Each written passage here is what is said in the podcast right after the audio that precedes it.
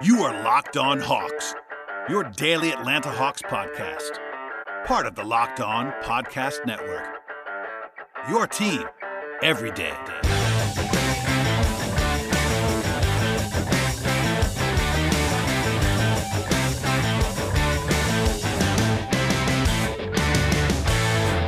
Hello, friends. Welcome to episode 1099 of the Locked On Hawks podcast. I am your host, Brad Rowland, coming to you on a Wednesday evening into Thursday. And today's episode of Locked On Hawks podcast is brought to you by McDonald's, proudly serving the community since 1965. McDonald's has always been more than just a place to get tasty, affordable food. It's an unofficial community center. A big thank you to our friends at McDonald's for always being there. I'm loving it.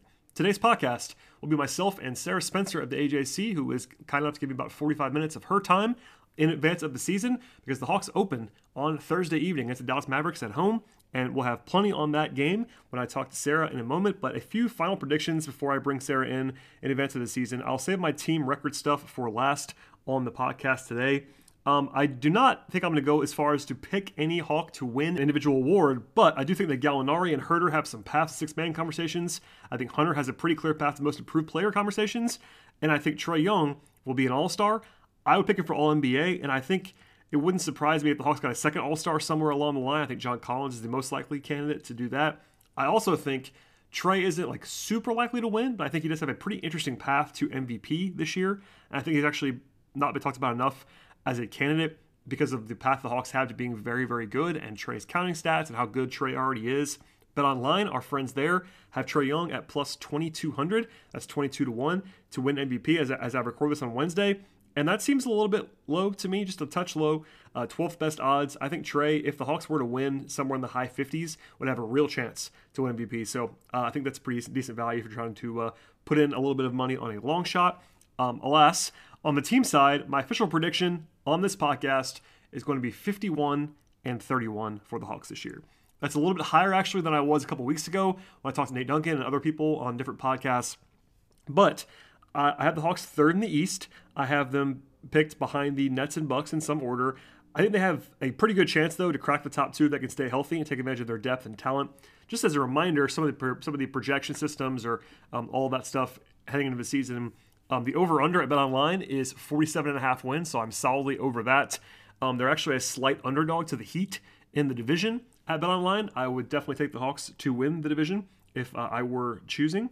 Um, Elsewhere, uh, ESPN's forecast has them at 47 wins, 538 51 wins. Sportsline, uh, where I do some work for CBS Sports, is 51 wins as well. Team rankings 47 wins. Uh, BetOnline has them at 40 to win. So, sorry, 40 to one to win the, to win the NBA title, 18 to one to win the East. Those are both a little bit low to me, particularly the Eastern Conference bet. And I think the Hawks win the East more than the like six percent of the time that you would need to actually have some value on that bet. Regardless, though. I think my general thought, and the last thing I'll say before I bring in Sarah on the podcast today, is I think the Hawks are generally undervalued right now nationally. It's a little bit surprising after their run last year, but at the same time, Atlanta's always been a little bit overlooked. I remember when they were um, in the heat of their run with Mike Budenholzer. Uh, before that season, I thought they were very much underrated. The following season, they were still pretty good and underrated. Just not really talked about a ton it's a little bit different now with Trae Young. They actually have that, you know, front-facing star. Trae's been making uh, lots of appearances and things that Hawks are usually, usually not included in, which is good for the branding of the team and also for him. Um, with that said, I think people locally have kind of caught on to how good the Hawks potentially could be this year. I know Hawks fans are definitely picking picking them to win the East or finish second or anything like that, but I think Atlanta is underrated right now at the moment, and I'm picking them to, to go solidly over their win total. Um, as I talked about with Robbie Cowan on the Over Under podcast, I think that's one of my best bets this year. So the same thing to Nate on that on that general NBA show that he does. I think the Hawks over is a pretty solid bet at 46 and a half, 47, 47 and a half, wherever you happen to get that. I think they're going to go over that, and I'm going to have them picked third in the East and to win the Southeast ahead of Miami, Charlotte, Washington, etc. So a pretty interesting season. Uh, unfolding for sure. If you're a new listener to the podcast, my general plan on this show every week is to have four or five episodes. Occasionally, I'll have even more than that. This week, I'm actually going to have um, at least six because uh, this is already episode um, four of the week. No, this is episode five of the week as I'm recording this right now.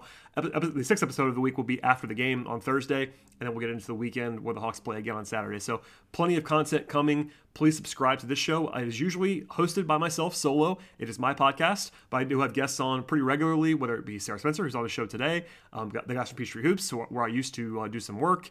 Uh, maybe even could bribe Kevin Chouinard to come on this podcast from Hawks.com and other places. Robbie Kellum recently joined me. I'll have some NBA draft stuff along the way. Uh, not quite the same focus right now because the Hawks are very good, but still a, uh, a passion of mine that I'll talk about throughout the season. So wall to wall Hawks coverage four or five times a week the entire way. Even in the offseason, we're very, very busy on this podcast. And hopefully, you will uh, elect to join us by subscribing on your podcast platform of choice. And we should have a lot of fun this season. All right, before I turn it over to myself and Sarah, a word from our sponsors on the podcast today. This episode of the Locked On Hawks podcast is brought to you by McDonald's, and McDonald's has been proudly serving communities since 1965. McDonald's has always been more than a place to just get tasty and affordable food. It is much more than that, in fact. It's a place where friends and family can come to reconnect. It's a place where classmates can come meet for a study group, knowing that they can depend on the Wi Fi and the endless supplies of French fries and McFlurries. It's a place where teams and competitors and home teams and away teams rivals, and anybody in between come to recharge, and it's a place where you can look forward to stopping on a long road trip to rest your legs and refuel. McDonald's has been great for me for a very, very long time. I'm a fan of all kinds of things on the menu, and a sneaky thing for a sports writer slash podcaster like myself is that the dependable Wi-Fi is a huge, huge bonus. I can sit there, I can eat great food, and also work at the same time. And I'm always on the go. So McDonald's being all over the place and very convenient and very tasty is a home run for me. With all that said, you can head to the local McDonald's right now to refuel and connect. And honestly, it might even be a great spot for a locked on Hawks watch party. Check out McDonald's today. I'm loving it. I am joined now on the eve of the regular season by Sarah Spencer of the AJC. How are you? I'm fantastic. How are you? I'm good. I'm excited for some basketball to actually happen. Uh, you know, they, have been playing uh, exhibitions. I, I always use the word exhibition to even soften preseason even more. Uh, it just feels like exhibitions like more appropriate for how little those games actually matter most of the time.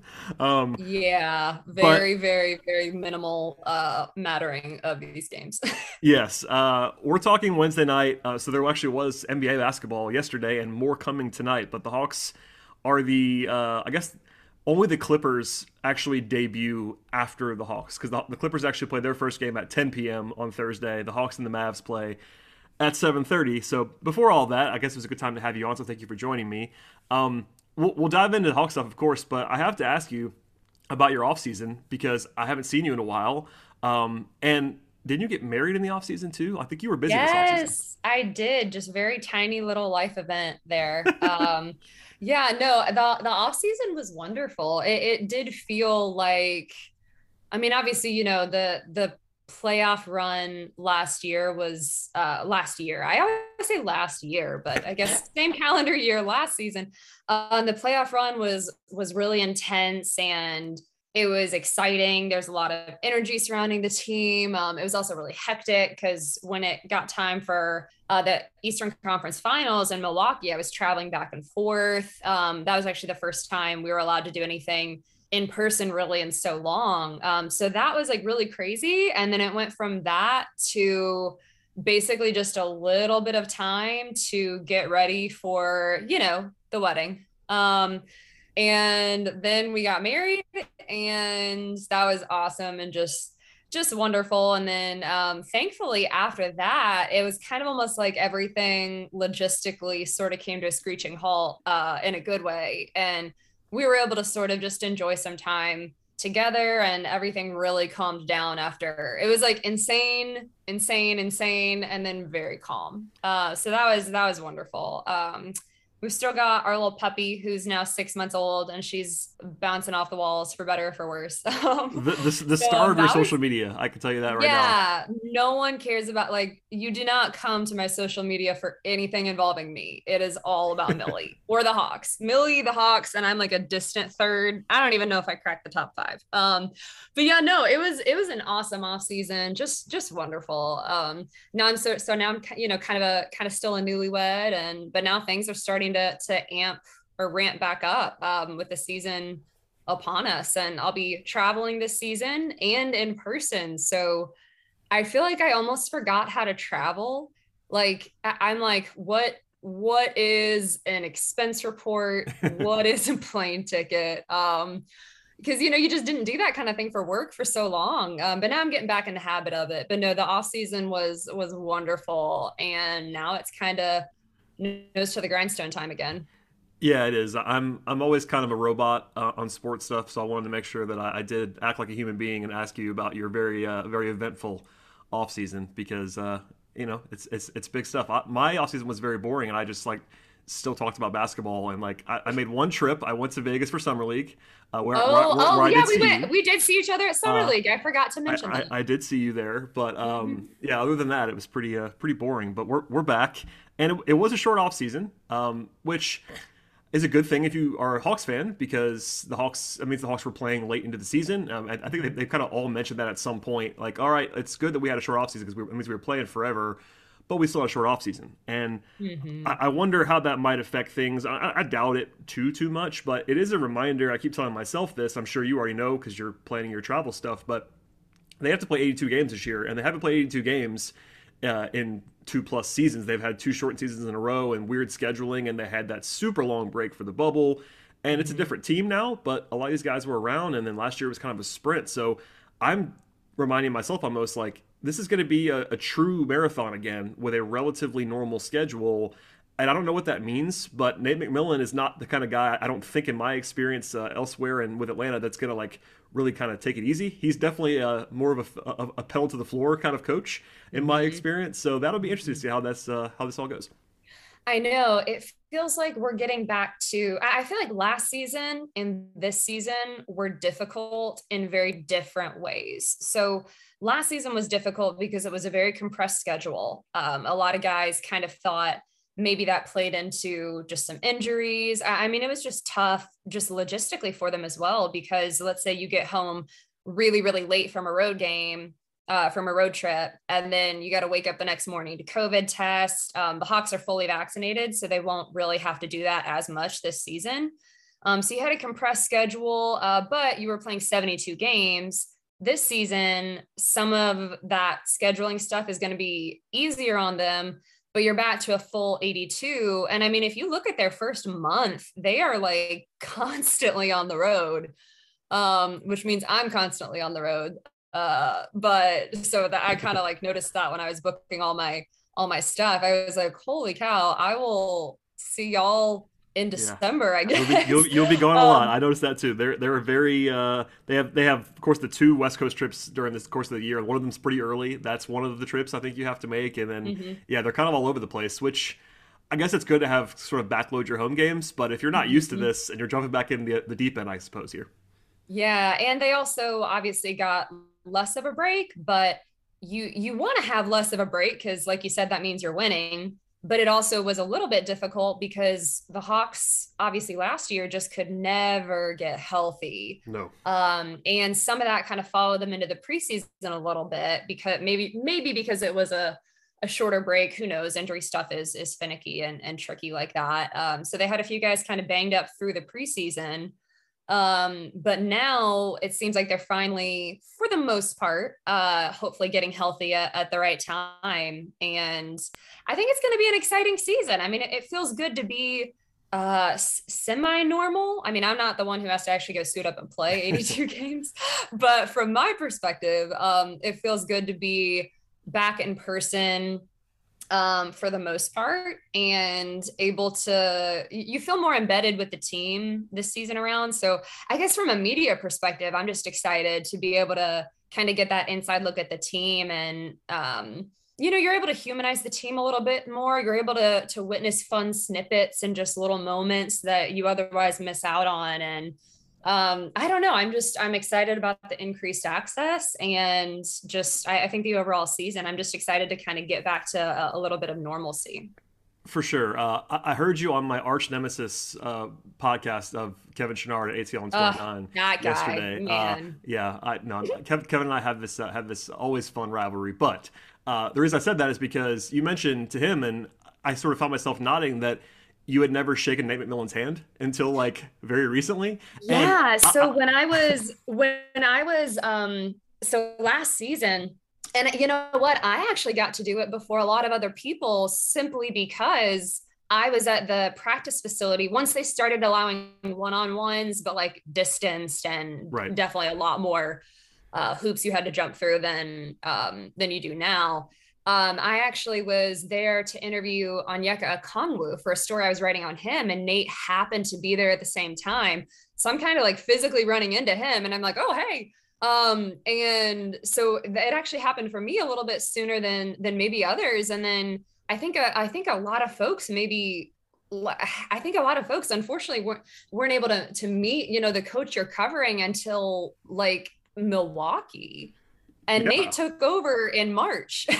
I mean, there were so, there were there were players on the team that came and went last season without even really meeting like people that they would normally meet. I mean, I I got to cover Lou Williams the first time around, but he I haven't mm-hmm. I haven't been in the same room as Lou Williams since he came back, and like Bogey and Bogey and Gallo just like came and you know for the first several months they were here they were not you know in front of the media. They were in they were, on a zoom screen. It's it's all just a very strange it's even more strange for you. This is this is what you do every day. And uh, yeah it's just uh, it's very bizarre but i'm glad you get to do it more normally. Yeah i mean it's it's yeah it's it's weird for uh, no it's weird for everybody but it was kind of fun. It, it was really fun. It really struck me when we were in milwaukee and a handful of us were able to be there in person and all the players were like really welcoming about it they were like, "Hey, like it's really good to see you guys. Like, hey, like welcome back. Hey, oh wow, they're they're letting y'all in. You know, I don't know. I I, I didn't know what to expect there. I guess maybe I expected kind of kind of nothing, just kind of like going right into questions or whatever.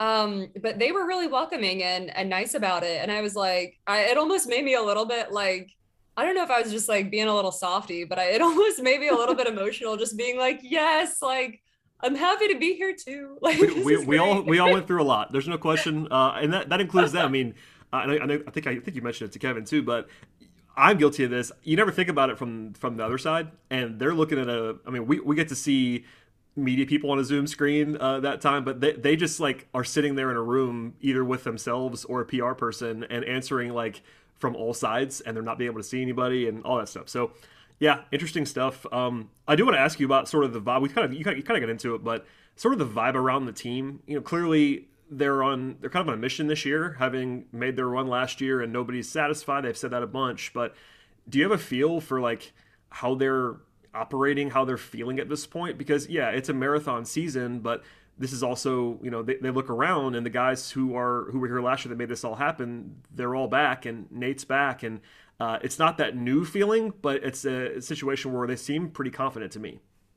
Yeah, I think they're feeling pretty darn good about the continuity that they've got on this roster, especially guys who have been here for a few years. So, like the guys who predate Clint, but are kind of core guys. So, whether that's Trae, John Collins, Kevin Huerter, um, even like some of the younger ones, like DeAndre Hunter. I, I mean, some of those guys, I, I think they got really i actually talked to john about this um, john and kevin about this today they got very very used to change and just a lot of roster turnover and, and, kevin has said this in the past a few times like when you're rebuilding obviously you know you're sometimes you're taking on like contracts you're you're kind of trying to acquire assets like there are obviously guys on the roster who you know are not going to be there long term. And that kind of creates an interesting situation when it comes to just buy in, I think, because you know this is not kind of the the long-term product and or plan. Um and so so i think that they're feeling pretty good about having so much continuity back i mean you chop nine scores from last year back um, you're extending or uh, you, guys are getting contract extensions or big deals um, that are you know, kind of the, the front office kind of showing that these are the guys we want around for years to come. Um, that happened to Clint, that happened to John, that just happened to Kevin, obviously Trae. Uh, so I think there's a lot of confidence. I think kind of the Kevin Kevin worded it as like they kind of ownership in the front office kind of put their money where their mouth was as far as expressing yeah. confidence in this group. They like this group. It's it's very clear that they like this group. Obviously, this group made the Eastern Conference Finals and won two games in it, and did a lot considering how injured they were. Um, they really thrived under Nate.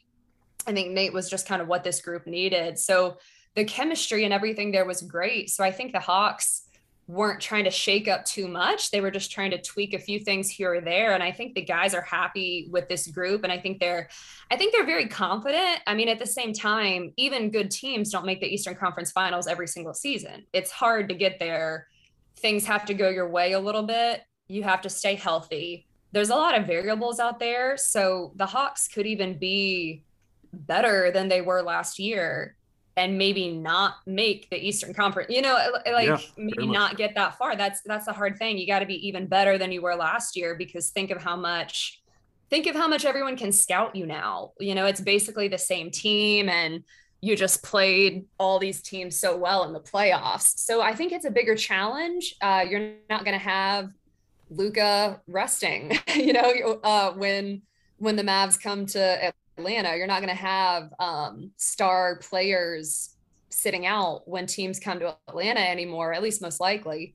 So I think it's going to be a bigger mental challenge for this group this year, but I think they're also more equipped for it. So I think that's going to make a really I, I think it's going to make for a really interesting, fun season because they're going to have to be really, really consistent.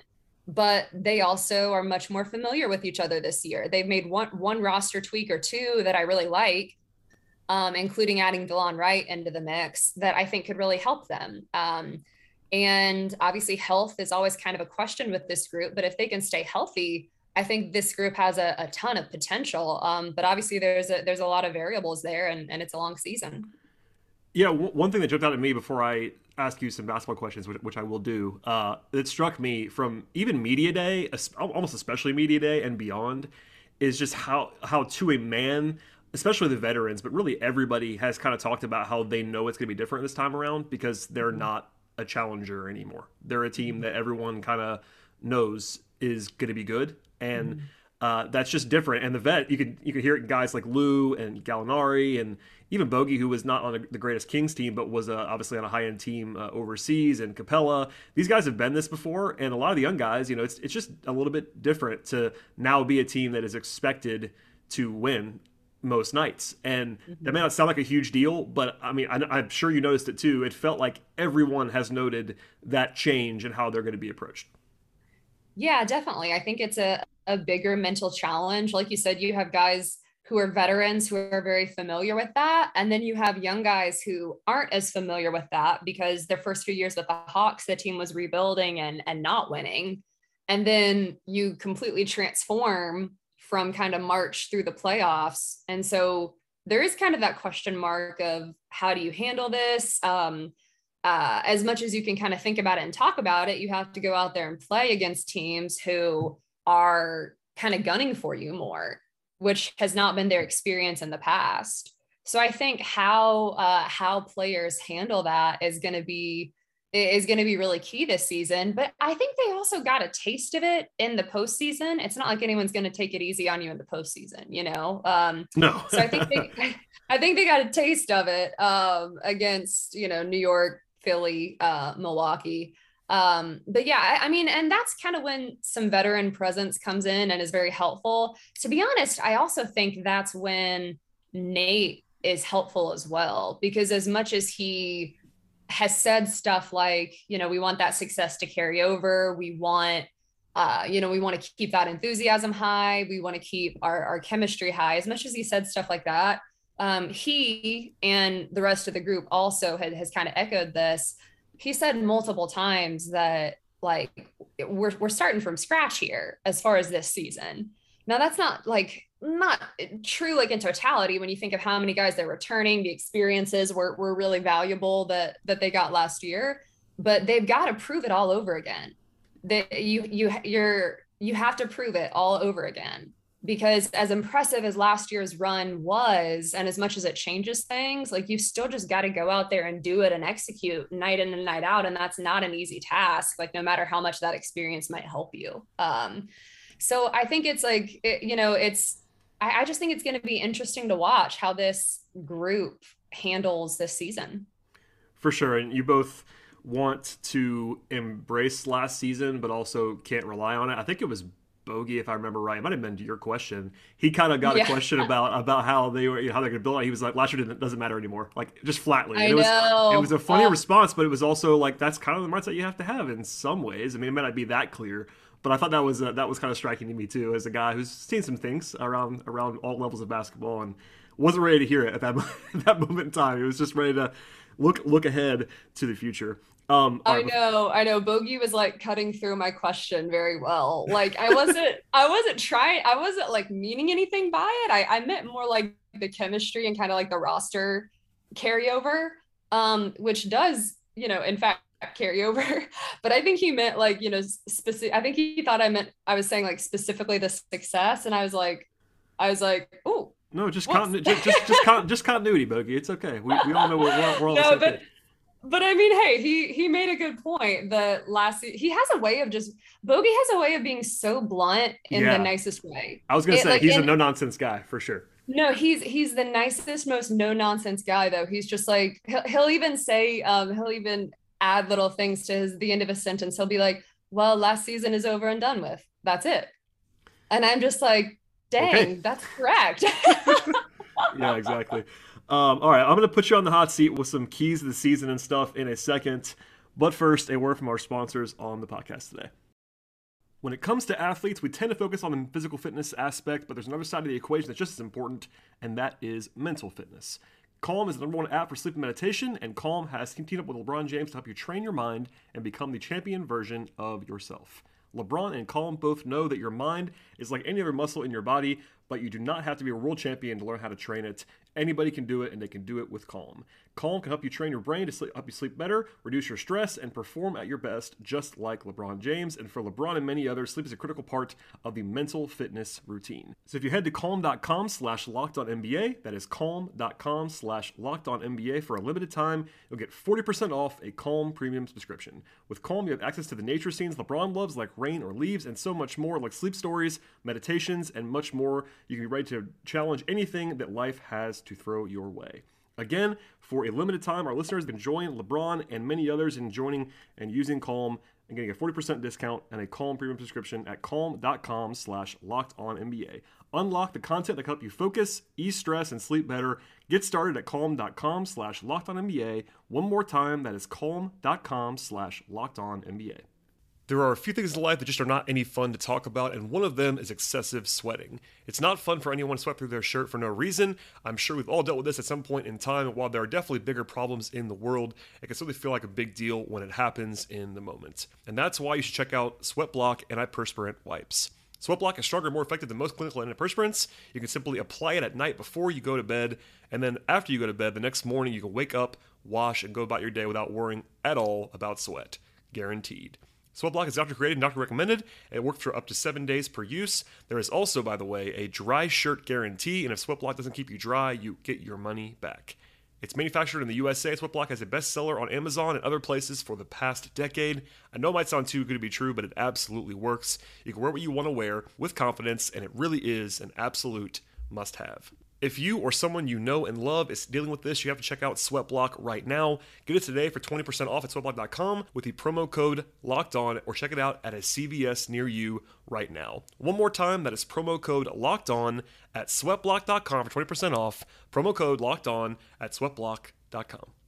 All right, Sarah. I've said a lot on this podcast, both on this show before I brought you in with, with my sort of my final predictions and things that it's not your job. You're, you're a beat writer. You're not an analyst. I know the difference people don't people don't always know the difference, but I, I know the difference. But uh, you you do watch this team every single night, and uh, I wonder what you think of like a couple of like keys or pivot points of the season might be because you know everyone seems to be in the same mold that the team's gonna be good this year. I think everyone knows that, even if even the national folks that are usually a little bit lower are pretty encouraged. You know, Trae's kind of arrived as a superstar, all that stuff. But do you think uh, one or two things that might you know swing this season? And, and by swing I mean like 47 wins versus 52 wins or like first round win versus second round win that kind of stuff not not like but from bad to good but anything stick out to you that's like an actual you know pivot point this year yeah so my first answer is a little bit boring and then i have two more fun ones um so bear with me uh my first answer is just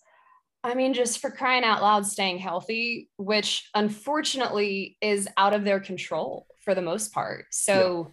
I know that's not a fun answer, but it I mean it's just the it's, true. it's just the, yeah, it's just just the truth of the matter that shockingly uh, the Hawks are at their best when their best guys are available. So um, when you know if if Trae stays healthy, if John stays healthy, if Clint stays healthy, um, DeAndre Hunter, Bogey. I mean, uh, you know, a lot of those guys have, have battled injuries, like we said, like even coming into the preseason. So I think health is is the long and short of it with this team. Um, so you know, outside of their control, but that's that's a huge part of it, unfortunately. Um, and they were able to overcome that last year until uh, you know, I mean, and who knows exactly how that Milwaukee series would have gone, but not having DeAndre Hunter and then Trae Young not remotely being himself um, because he had that bad bone bruise in, in his foot. Um, that certainly didn't help matters, and that put them in a, in a tough position. So it's kind of like they were able to overcome injuries all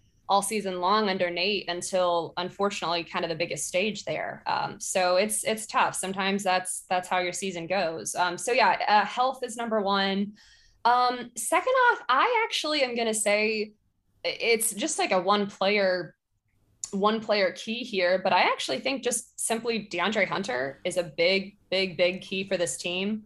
Uh, again, that ties into health, but I think a lot of kind of maybe not like pro- I don't not like problems, but a couple uh, questions or things that could make the Hawks better.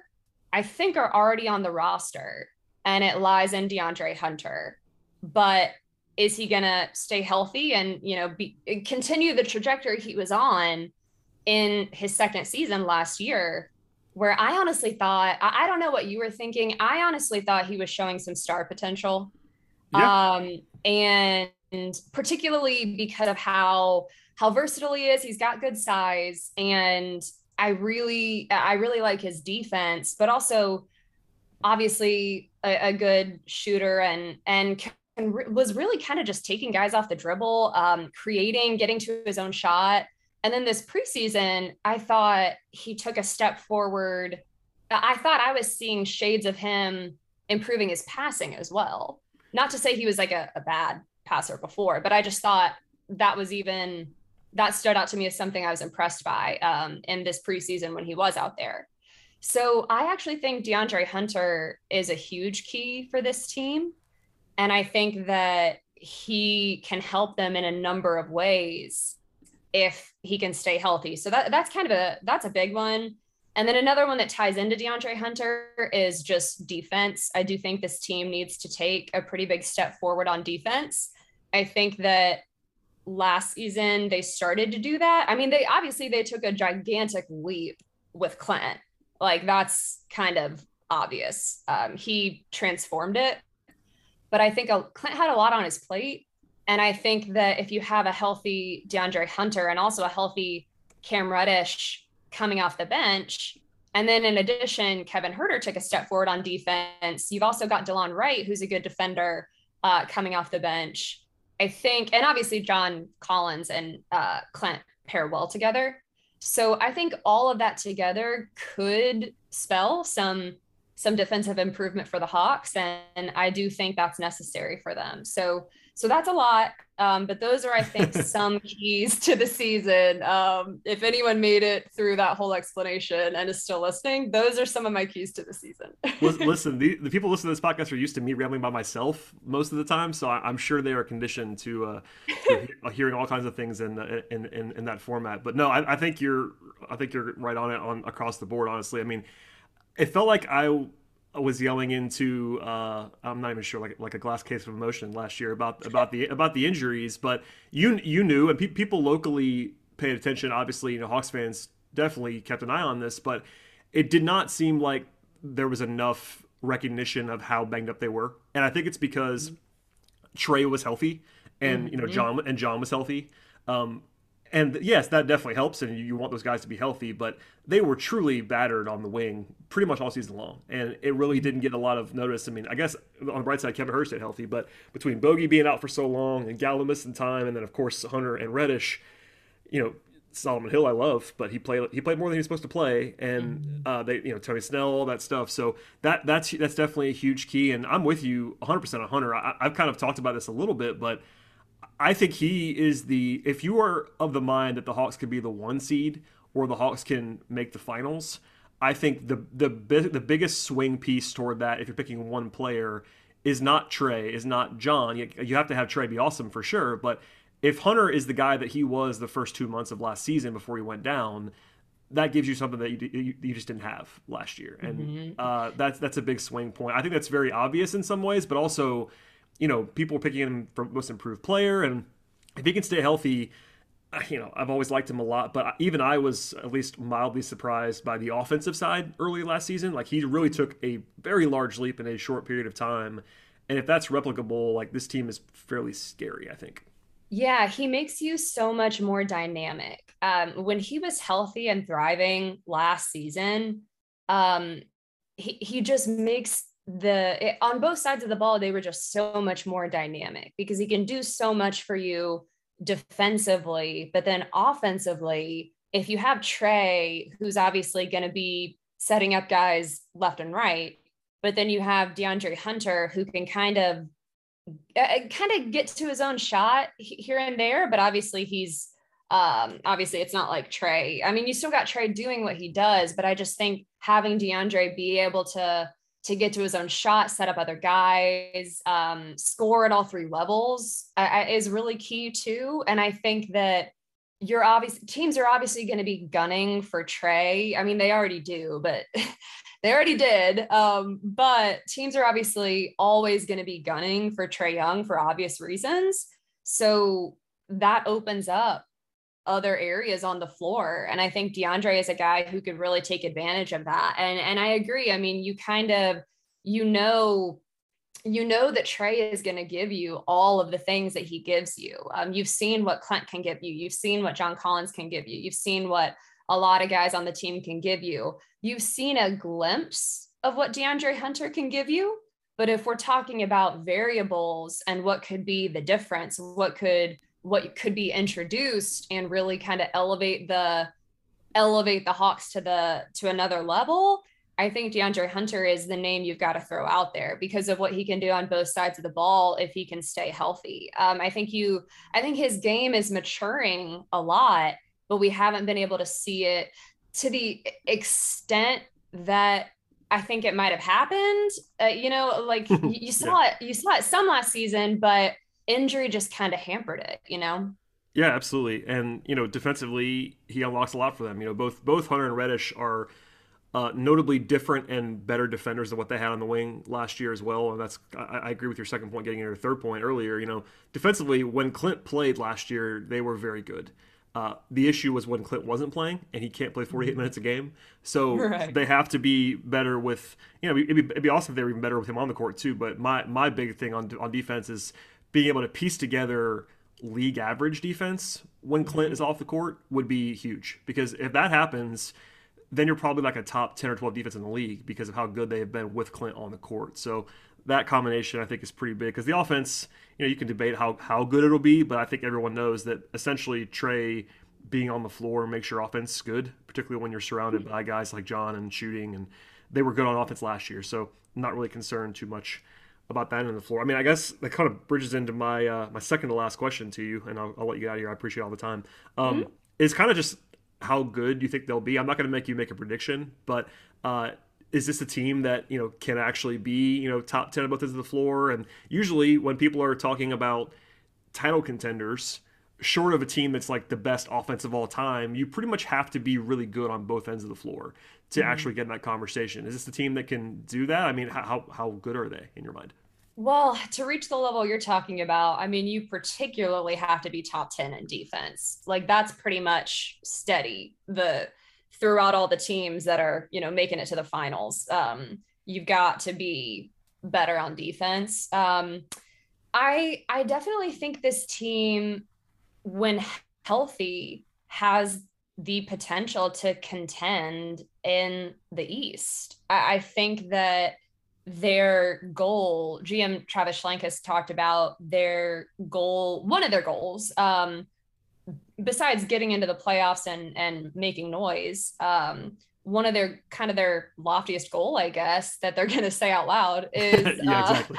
is um, getting home court advantage in the playoffs, which would be a top four seed. Um, they didn't get it last year, last season. Because they, they, they, t- they tied for it last season. yeah, uh, they tied for it, but then obviously you lose the tiebreaker to the Knicks because the Knicks swept the Hawks in the regular season, um, which wasn't the best indicator, obviously, of how uh, of how those two teams actually matched up in the playoffs. Clearly, um, yep. So I think that I think that that goal of getting of being a top four seed, I I think that's doable.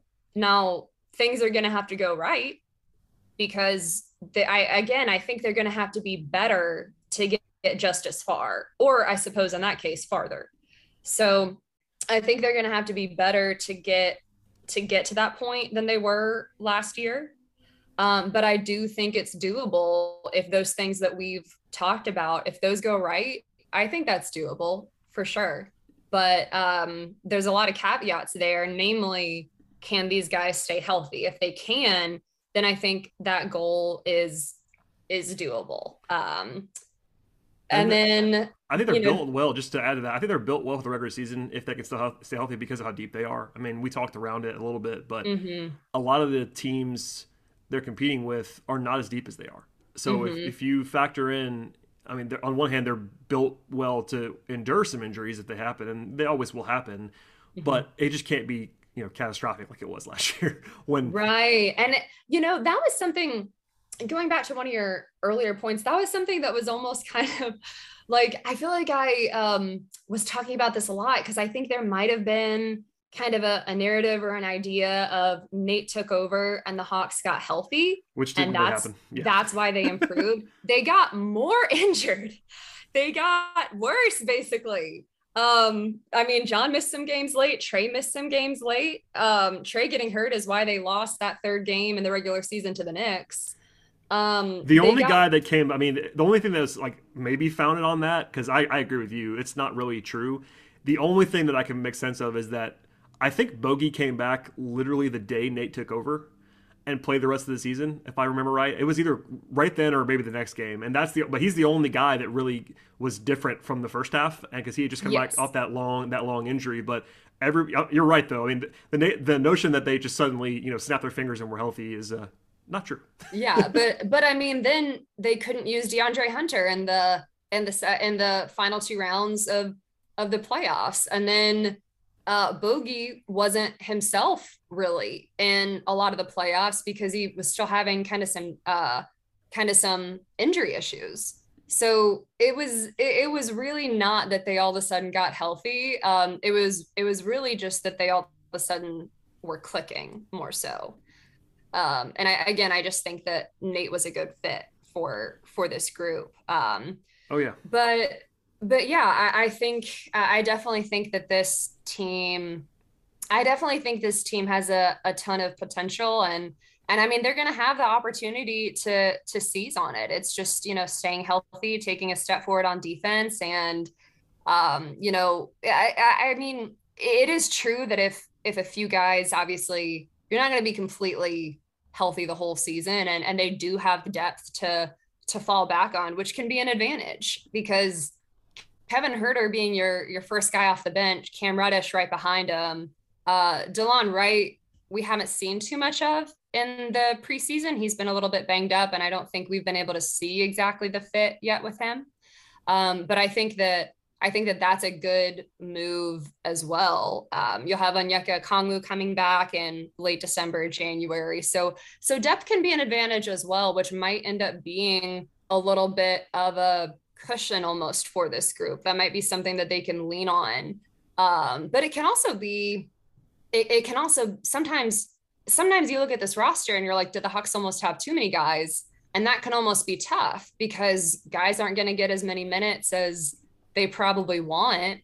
And that's why Nate talks so much about sacrifice. And if it leads to wins, I think that wins can kind of forgive and forget a, a lot, you know, because you're you're winning and so you're you're happy. But I think that um I think that sacrifice is something that sacrificing kind of individual stats is definitely something this group is going to have to do. And this might be the last year the Hawks can have all these guys. Uh, you know, we'll see because there's definitely a lot of guys on the roster that um, might not quite get as many minutes or as touches as they want. But if it leads to wins, um, hopefully it all kind of works out in the end. For sure, and I mean the mythical everybody's healthy just kind of never happened last year, mm-hmm. um, so that problem didn't exist. I mean, if you want to even call it a problem, but yeah, I think there's definitely a scenario where, particularly when Okongwu comes back, if they do have a, a stretch where they're actually healthy, you might look around and a guy or two that are definite rotation players in the NBA just may not be playing very much because they don't mm-hmm. have the, uh, the, the minutes for them. Um, you know, before we get out of here, the Hawks do play in about 24 hours of recording this. They play Dallas at home, of course, the uh, headline matchup of Trae and Luka, but a, a, bunch of a couple of good teams for sure. And you know, we don't know about Gallo or Lou. They're both listed as questionable as we are recording this, and I know Gallo hasn't practiced in a while. Has Lou been practicing? I should. I guess I should know that, but I, I don't know the answer actually. He's been. He's been the last few days. Um, Nate has been saying that everyone has been able to really. I mean, really, besides Gallo, everyone's been able to go. Um, but I, they've also haven't done much live work the, the past few days. Yeah, I know. Um, I know, t- I know today they kind of didn't really do much of anything, and you know they had this. They had that weird. I don't. I, I should know this too, but they had this the full week between the final preseason game and the first game, mm-hmm. and it just felt like it's such a long time. And they have this like they went hard a couple times, I know, but you know Lou didn't play in that last game, and it's it's hip soreness. I don't know what to make of that. You know, Gallo being questionable is probably a good sign that he hasn't mm-hmm. practiced, but mm-hmm. um, reading in between, I mean, Jalen Johnson has is probably ankle soreness. That was interesting to me too. This is more of a uh, a diehard kind of thing, but uh, Johnson not being listed at all in the preseason with an ankle injury that I guess he may have tweaked like the first day of camp, uh, mm-hmm. and now and now he's on injury report for the first regular season game. Made me laugh a little bit. Conspiracies. Just a little bit. I, I, I, thought, it was, I thought it was noteworthy. I mean, he didn't play a ton preseason, uh, and he won't play a ton. Obviously, he's a, a top of conversation because he's a first round pick and a really talented guy. But I don't think he's going to play much, if at all, on Thursday. But I'm really intrigued to, I mean, to even see who how they handle the rotations and stuff. I mean, this is this is the first game people like me in particular are like going to be furiously making notes about every rotation change. I, I don't know what's going to happen. I, I, do hope that Gallo and Lou play, not only just to have them out there, but just to see what the team looks like because the Okongwu won't be back for a while. But if Gallo and Lou play, they'll be as healthy as they've been in more than a year, basically. mm-hmm. Mm-hmm. I mean, Lou's another guy who it's going to be interesting to see how the Hawks use him just because I mean, again, you just you just look at this roster and you're just like, how do you have minutes for all these guys?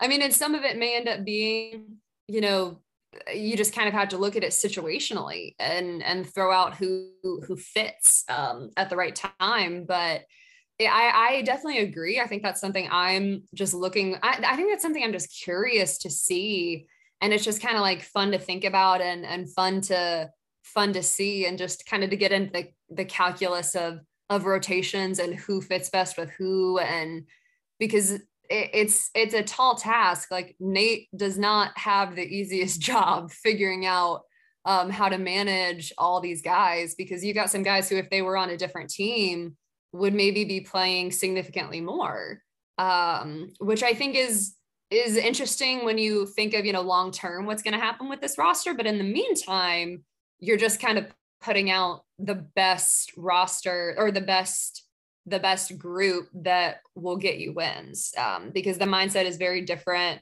Nate's even talked about this like the yeah. mindset is so different this year. It's not necessarily during an actual game it's not necessarily about how can we get these guys to develop. Obviously that's in the back of your mind you know in practice or wherever because you want you still have young guys and you want them to develop but the main goal out there is we're trying to win some games and get to the playoffs and and make noise. It's not in actual games it's not so much about developing and giving guys time. It's about being as as good as possible at all times. And it's definitely an adjustment period. I mean I, I know last year having hosted this podcast and written about the team the three or four previous years i had to remember how to cover a team that was trying to win every night uh, mm-hmm. it, it, was a little mm-hmm. bit different. I mean, you know, not that you're still watching the games and you're making notes and all that stuff, but and that's just on the outside, but it's just a different mindset. And last year was kind of the in between year until late. Uh, you know, they were supposed to be pretty good last year, and you know Lloyd famously guaranteed the playoffs, but they weren't projected to be the four seed last year. They Ooh, were supposed to that be. was a that play- was a moment. Yes, that uh, was yeah, that was a feels like a long that, time ago. That was a that was a moment. Feels like forever ago. Hey, they, hey, they, hey, they made the playoffs. Uh, he wasn't there when they, when they made the playoffs. Yeah, I was about to say it, it, happened in a way. it, did, it, did, it did happen. happen. but yeah, it's just and this year's even more different because, like you said, Nate's been pretty candid. Like the time for development is is over. Not because they don't want the guys to get better, but he's going to play. And Nate's had this reputation dating back to Indiana and even Seattle and Portland. Like he's going to play the guys he trusts, and mm-hmm. we'll see what that looks like. I mean, I I'm a little bit worried's the wrong word, but he might play Solomon Hill more than people want him to play Solomon Hill. Like he he trusts Solomon Hill. You know what I mean? Like guys like that, Nate, if he he, he leans defense and he leans guys he trusts. So I will have my uh, my eye on that. That's uh that's more my beat than yours, but I, I'll be intrigued by that whenever whenever Nate does that, which obviously I mean that's up to him, he's the coach. Um, but whenever Nate does that, I always do you do your mentions blow up whenever that happens? Because I know mine do. Like, oh, definitely. I mean, whenever uh... I'll whenever I'm like like whenever just kind of out of the blue, a lot of people were injured last year or whatever, and and Solo would start, and I I feel like I, I would just prepare myself for the ratio. Oh, there are always there are always a few different a few different uh, hot points with the fan base, particularly on Twitter. Uh, last year, Solo was definitely one of them. Um, yeah, it, yeah. was it was certainly Lloyd before while Lloyd was while Lloyd was the coach. He was number one by a lot. Uh, oh then, goodness, yeah. And then after that, it became uh, there was some solo. There was uh, some other stuff too. I think this year solo might be another one that's like that. How they handle backup point guard, um, Gorgui Dieng. I could see like it's usually supporting guys. It's not usually the guys that everybody likes. How um, much? How much Cam Reddish plays? Well, that was my last one. I was gonna say like there, Cam, Cam Fam is uh, is always busy, and they want him to play, and they want him to start and shoot, and all that stuff. So that's well, that's for sure. I mean, Nate is the is the one who said like with Cam, it's about like getting that. It, it, I mean, Nate has gone as far as to say like it's decision making, you know, and if he can if he yeah. can if he can make good decisions with the ball and you know shot selection and that kind of stuff like it's tough can't like the sky's the limit with cam. It's just kind of can he put all the pieces together? But yeah no i always i always sometimes brace for for impact too when something yeah we have, we have similar mentions uh, uh, yeah. I probably answer mine way too much and you you probably rightly uh, answer less than i do on on most of those things i try I, yeah. i've it's probably a good policy to not try to do what i do and answer like everything that gets asked of me on twitter it's a bad policy that i probably should stop but uh, i get in the weeds and it's i you know I answer some of them because like I appreciate the passion. I mean, absolutely. Yes. I'm not I'm not mad that people care about the thing that I write about. That's like my job. You know, I'm like, okay, yeah, I appreciate the passion. Like I'll engage with that. Sometimes what I don't engage with is when people are like mad at me over who's starting, and I'm like, but I, fault. I didn't I didn't pick it. uh, you're not consulting with Nate on starters, today, Sarah. Right, um, right. No. Like, let me give Nate McMillan advice. Uh, no. maybe at some point in the off season, you and I will do a podcast where we explain what your job actually is. Uh, and that, that actually might be a fun uh, off season show where we talk about how uh, you're not paid to be an, an analyst or uh, an opinion maker? Columnist oh, columnist. like we have columnists who come to games and write with more opinion. Maybe one day i'll get there but for now i try to kind of just i don't know. Sometimes you do, you do your job like, well okay. yeah like, exactly. No uh, that's uh, that's definitely an off-season conversation but I, I do appreciate you coming on. We will do this uh, more often if uh, if time allows for for you. I know you'll be very busy on the road and uh, the life of a beat writer traveling and not being able to fly on the team plane is uh, is challenging, as I know. Like you have a lot of like 5 a.m. wake up calls to fly back from places. And oh my so. gosh, I wish I was on the charter so badly. Like I will just wear a blindfold, please, but just put me on the charter. um, I think they, I think it's kind of like teams don't really do that anymore. You not know, anymore. They don't, no. They don't want you to see gone. stuff they, they don't want you to see stuff but i'm like oh that would be so much more convenient but i mean hey that's that's a first world problem like i'm not gonna at this point, I'm so happy to be doing stuff in person that I'm like, I will take the hectic schedule because I'm just so happy to be doing it again, you know, and getting to see stuff in person and just feeling really embedded with the team. So at the end of the day, like the schedule is crazy, but all that kind of fades away because you're just excited to be like doing what you love again, you know? Absolutely. I think we're all excited for it. Uh, Sarah, people should probably already know where to find your stuff, but if they don't, tell them where they can. Okay. I am at Sarah underscore K underscore Spence on Twitter and ajc.com.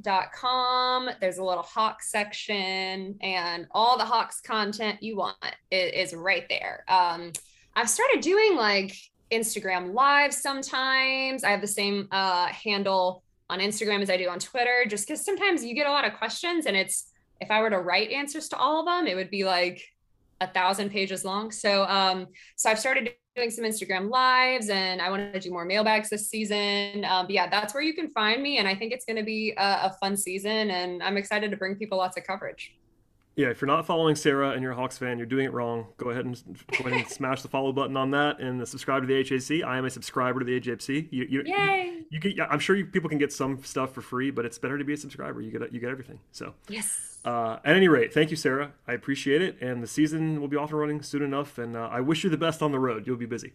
Thank you, Brad. As for everybody else, please subscribe to this podcast. Check out Sarah's work at the AJC, and we'll see you next time.